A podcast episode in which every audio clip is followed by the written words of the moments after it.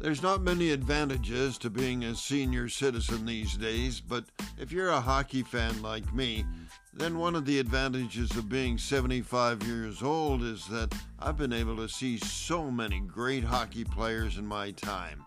Players like Gordie Howe, Bobby Orr, Wayne Gretzky, Mario Lemieux, Sidney Crosby, and now Connor McDavid.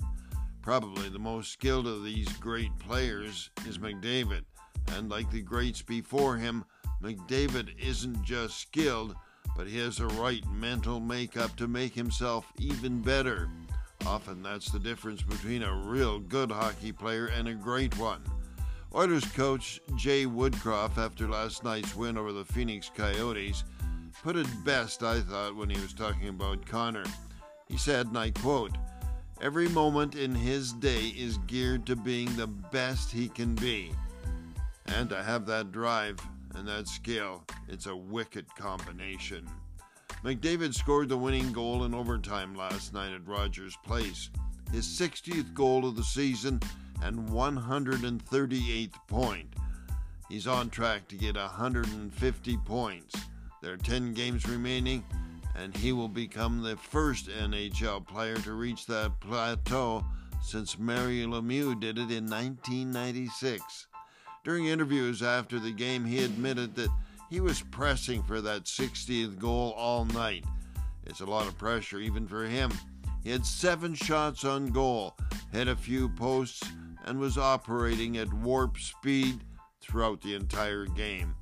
Ironically, earlier in the day, NHL players voted McDavid the player they would most want on their team in a must win situation and they voted Leon Draisaitl of the Oilers the best passer in the game, and he set up four Oiler goals in a 4-3 win.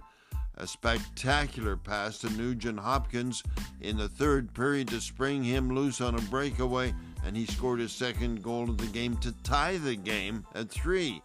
Then in overtime, the big German spotted Connor racing up ice and made an unbelievable pass to send him in alone Connor hit the post, turned, smashed his stick against the boards in frustration. Good thing he didn't break it, because Draisaitl immediately sent him in alone again. And Connor made no mistake this time. Oiler win. And that win was the Oilers' fifth straight. Gives them 90 points, four behind division and conference leading Las Vegas, who play in Calgary tonight and in Edmonton Saturday and that should be a dandy one.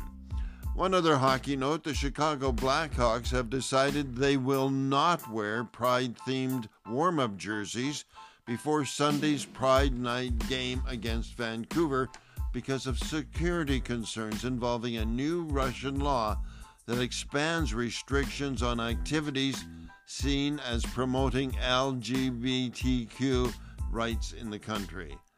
And that's the view from my couch.